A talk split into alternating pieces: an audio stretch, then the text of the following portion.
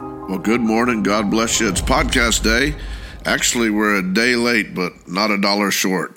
Uh, amen. Well, life is good. God is good and faithful all the time. Amen. Uh, things. I got a little busy yesterday, and I, I couldn't get to this podcast, but I, I have something in my heart for you today. Uh, get your Bible out, get your pen, paper out, and get ready. And I'm going to help you today concerning the subject of faith. Amen.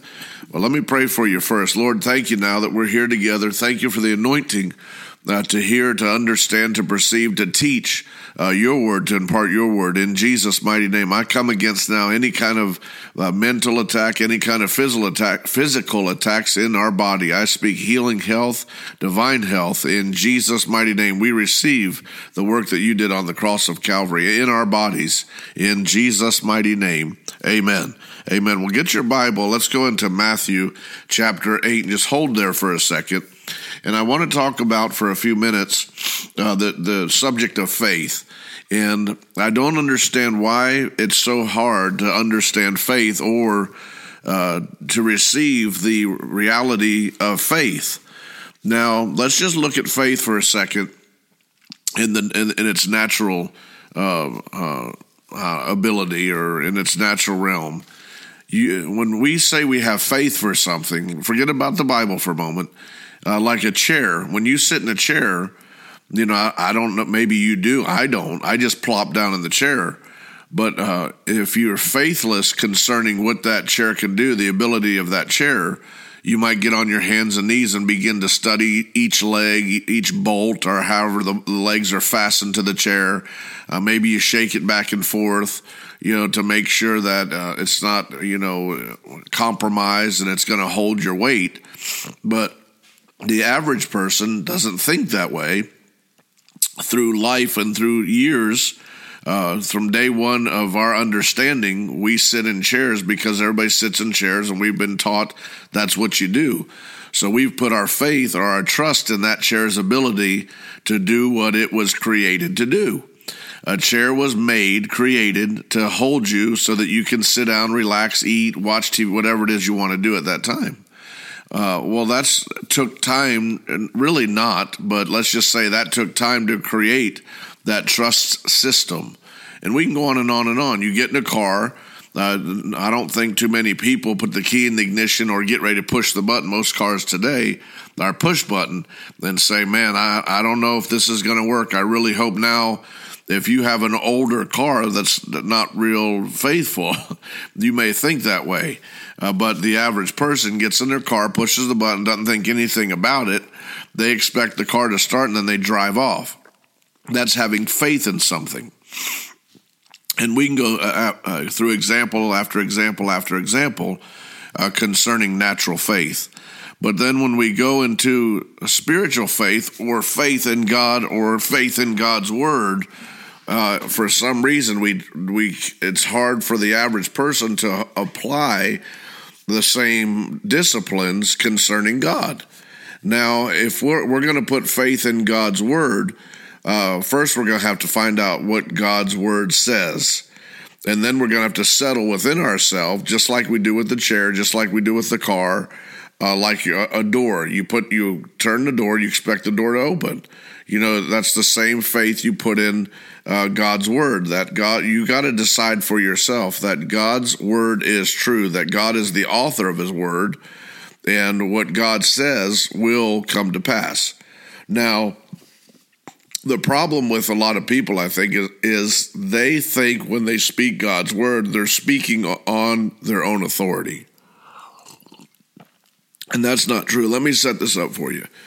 Uh, God is the supreme creator of all things. He is the supreme authority over everything, including Satan and including Satan's demons.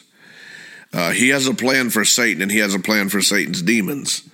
And that plan's fixing to play out, and Satan and his demons are going to go into the uh, fiery pit of hell that God's created for them. And that's going to be under God's authority. So uh, God is the king, the, the supreme authority over all things.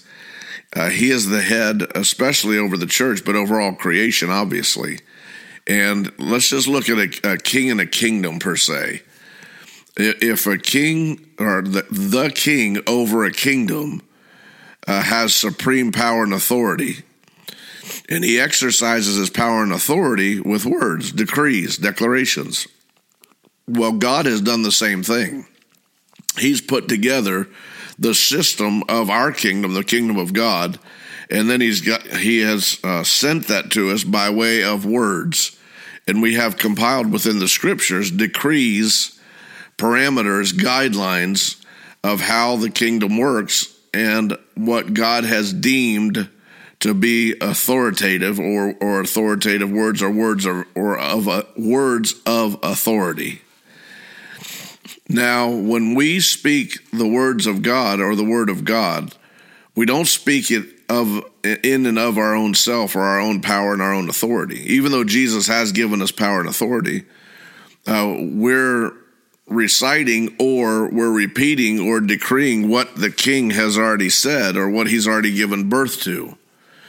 Now, let's just go look at this in the centurion's faith concerning uh, uh, authority, concerning power, concerning the power of words, how we operate and trust in God's word to be uh, supreme authority over our lives.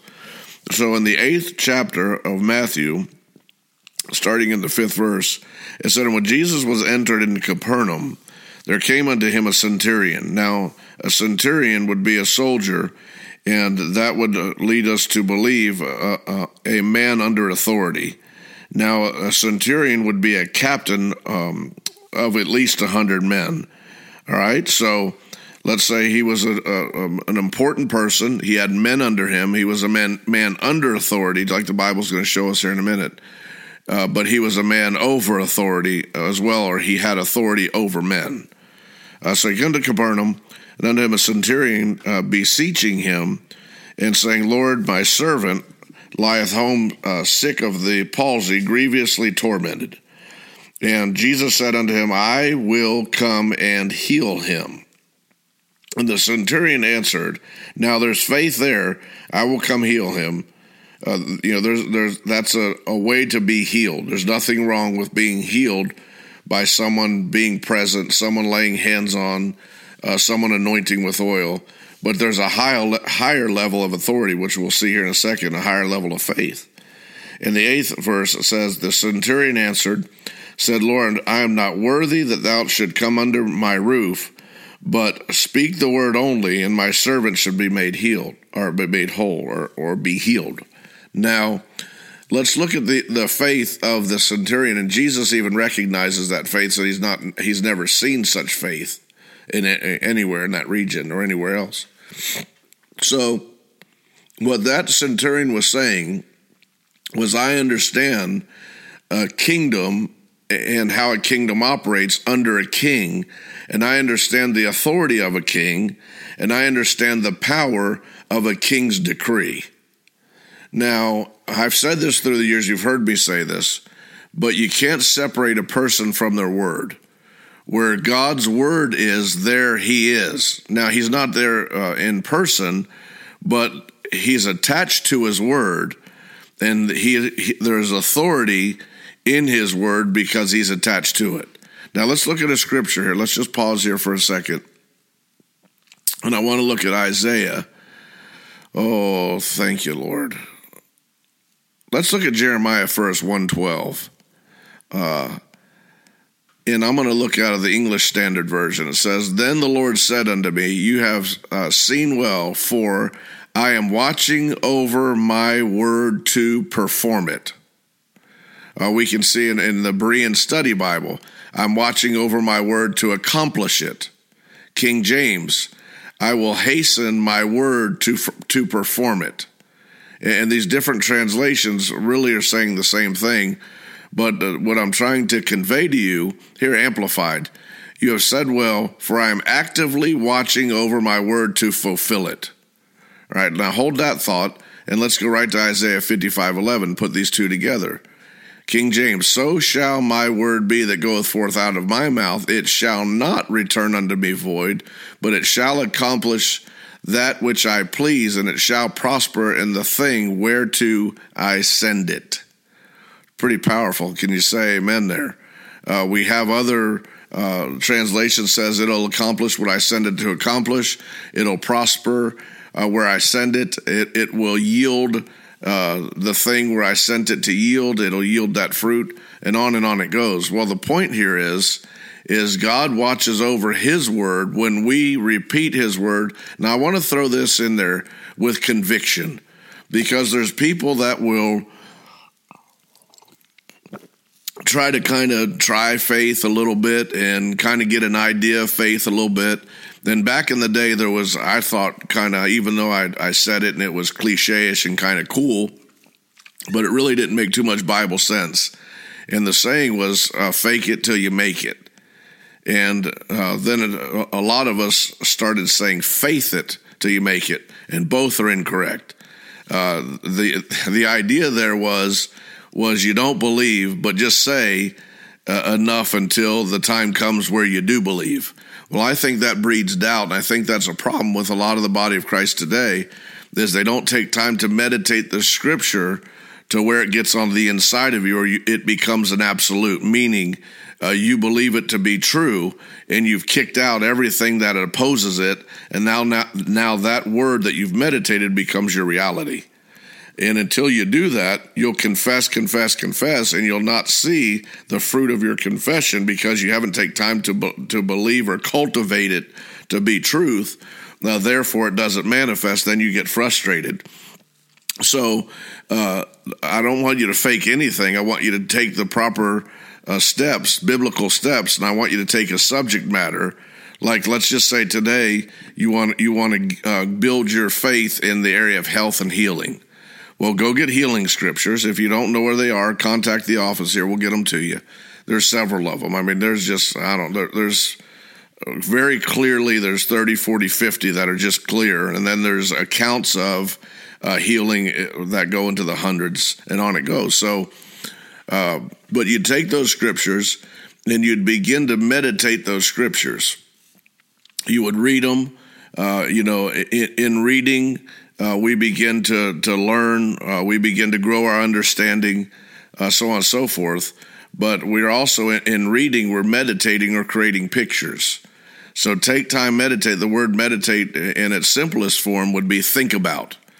Uh, so if you, you think about or talk out or, or talk this thing out, talk this idea out. Uh, that means you're you're having a conversation, you're mulling it over in your mouth, um, uh, you're you're you're uh, muttering uh, this word, this sentence, this idea, and what you're doing is you're creating an image on the inside of truth. So Uh, until you take time to meditate and, and gain revelation concerning healing. Now, when you start this process, the Holy Spirit's going to show up because the Bible says that he has come to lead and guide you into all truths. So he's going to come and speak to your spirit, and he's going to help you understand this thing or, or uh, help impart this unto you. Well, once you take the time to do so and you understand that Jesus Christ came to this earth, Uh, to to create healing for those who would believe. Now, he created it by, the Bible says, Second Peter two twenty-four, that he took stripes on his back so that ye were healed. Uh, uh, he who knew no sin became sin for us. He went to the cross. He carried our sickness, our sorrows, bore our disease, and by his stripes we are healed, Old Testament. Um And on and on it goes. So when you meditate that and you think, okay, heal, you got to get to the place that healing belongs to me and I deserve healing. You got to settle that.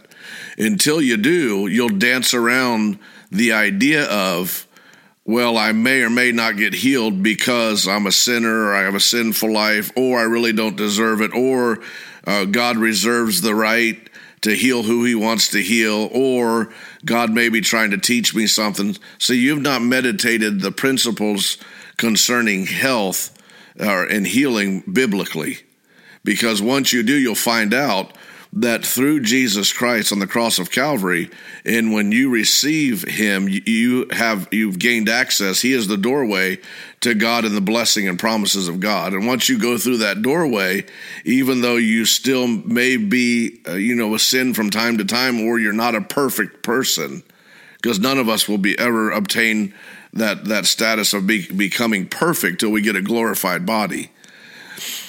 That God has afforded to us two words, grace and mercy. Now, when you sin, you can call on mercy. God, have mercy on me.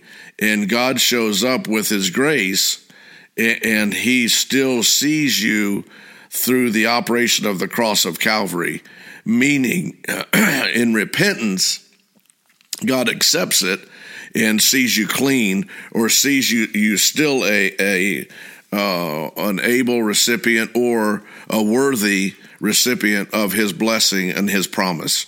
Come on, I'm preaching pretty good. You ought to say amen. So let's get this idea now.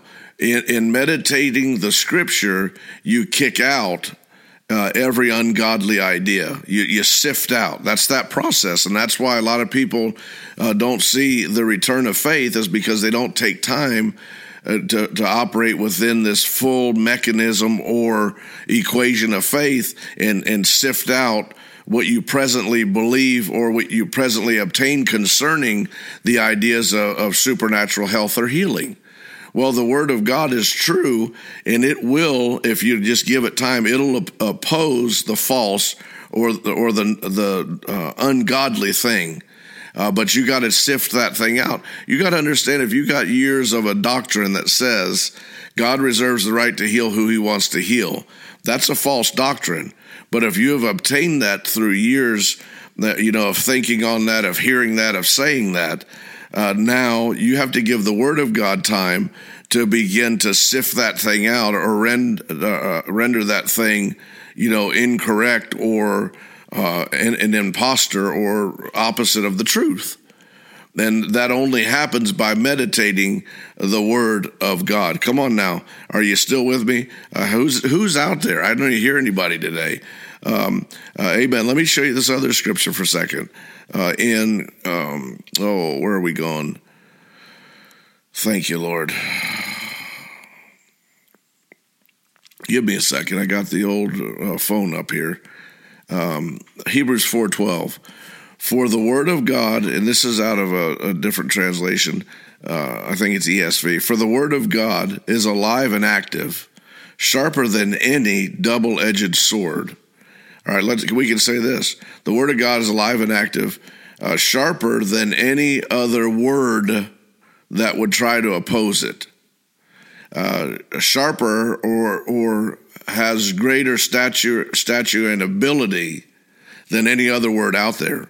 It penetrates even to the dividing of the soul and the spirit, joints and marrow. It judges the thoughts and attitudes of the heart. We also know in, in Second Timothy three sixteen, seventeen, that all scripture is God-breathed and is useful for teaching, rebuking, correcting, and training in righteousness, so that the servant of God may be thoroughly equipped for every good work. Can someone say amen to this?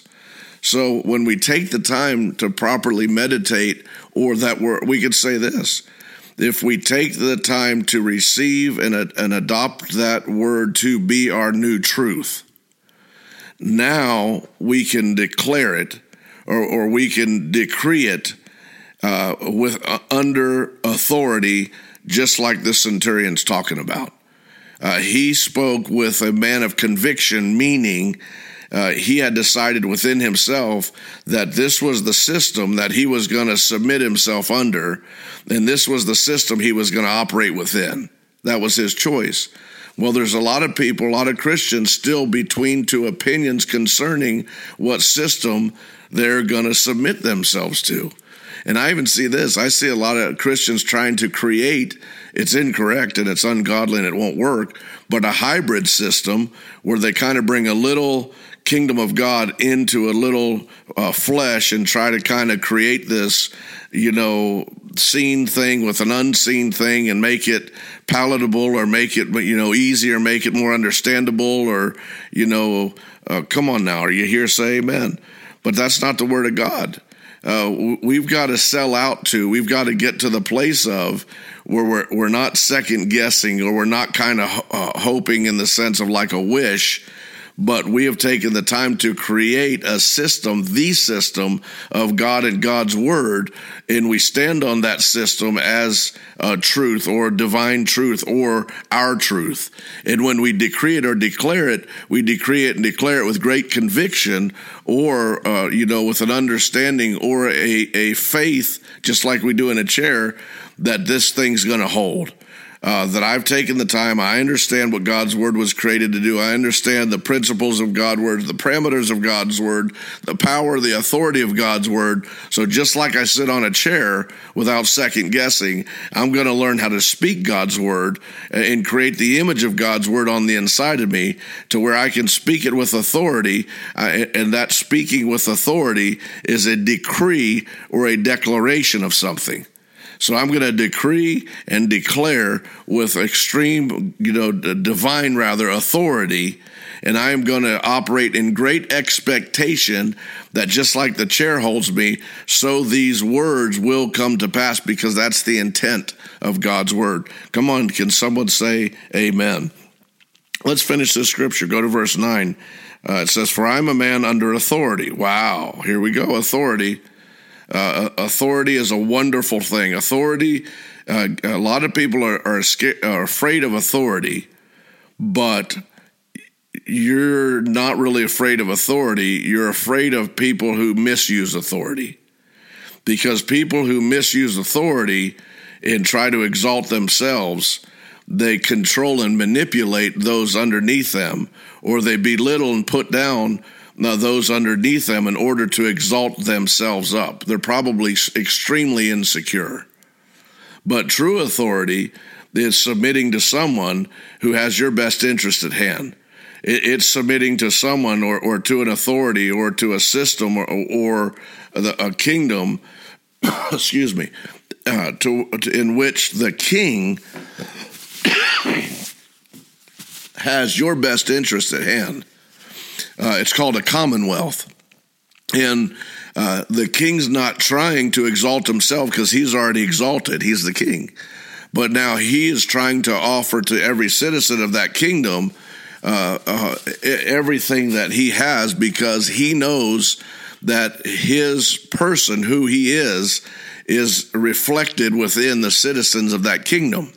So if the citizens of that kingdom are broken down, you know, foreigners come along and see the citizens, and within the citizens, they say that's not a good king because he's not taking care of his kingdom or the citizens of his kingdom. And God calls the kingdom of heaven, even though you're here on earth, you're still a part of the kingdom of heaven, a commonwealth where wealth is common in his kingdom, not only money wealth, but his citizens are taken care of. All of them uh, should be equally, or, or there's equality to every citizen, because that's the goodness of our king. But within authority is not only provision or protection, but there's always also provision. Submission is a great thing. Maybe next week I'll, I'll talk to you um, uh, about this, but I don't know if you remember Shem, Ham, and Japheth. Now, uh, these were sons of, of Noah, and you know Noah built the ark, and uh, I don't know why, but at some point in time, Noah was uh, drinking wine, and his wine had alcohol in it. And now, I don't, I don't say that that doesn't mean that you can drink wine with alcohol because Noah did. Remember, we're not following Noah, we're following uh, Jesus. Come on, say amen. Uh, Noah's not God, he's not the son of God. Uh, you know, he was an imperfect man. Our benchmark is Jesus Christ. Can you say amen? So anyhow, the Bible says, I, I believe it, this is off of memory, but uh, uh, Shem, Ham, and Japheth, uh, Ham walked in and his father was naked and looked upon his father uh, naked, and that was considered to be disrespectful or dishonorable. And he went out and started making fun of his father and talking to his brothers. Well, uh, Shem and Japheth took a blanket, put it on their shoulders, and walked in in reverse or, or walked in backwards. Not in reverse, not a vehicle, but anyhow, I walked in backwards because they didn't want to uh, lose respect or honor for their, their father. And they cover, covered their father uh, as they were turned opposite from him uh, with a blanket or or something that would cover him and tucked him in. Well, apparently he was coherent to what happened. He knew the other son had come in, uh, even though he was, you know, out, he was still in, I guess. Uh, and then he saw the respect of the honor of two sons. Well, when he came out, he cur- uh, the next day, when he came back to, he cursed uh, uh, him in the land that he was over, because there was dishonor, there was disrespect, no submission.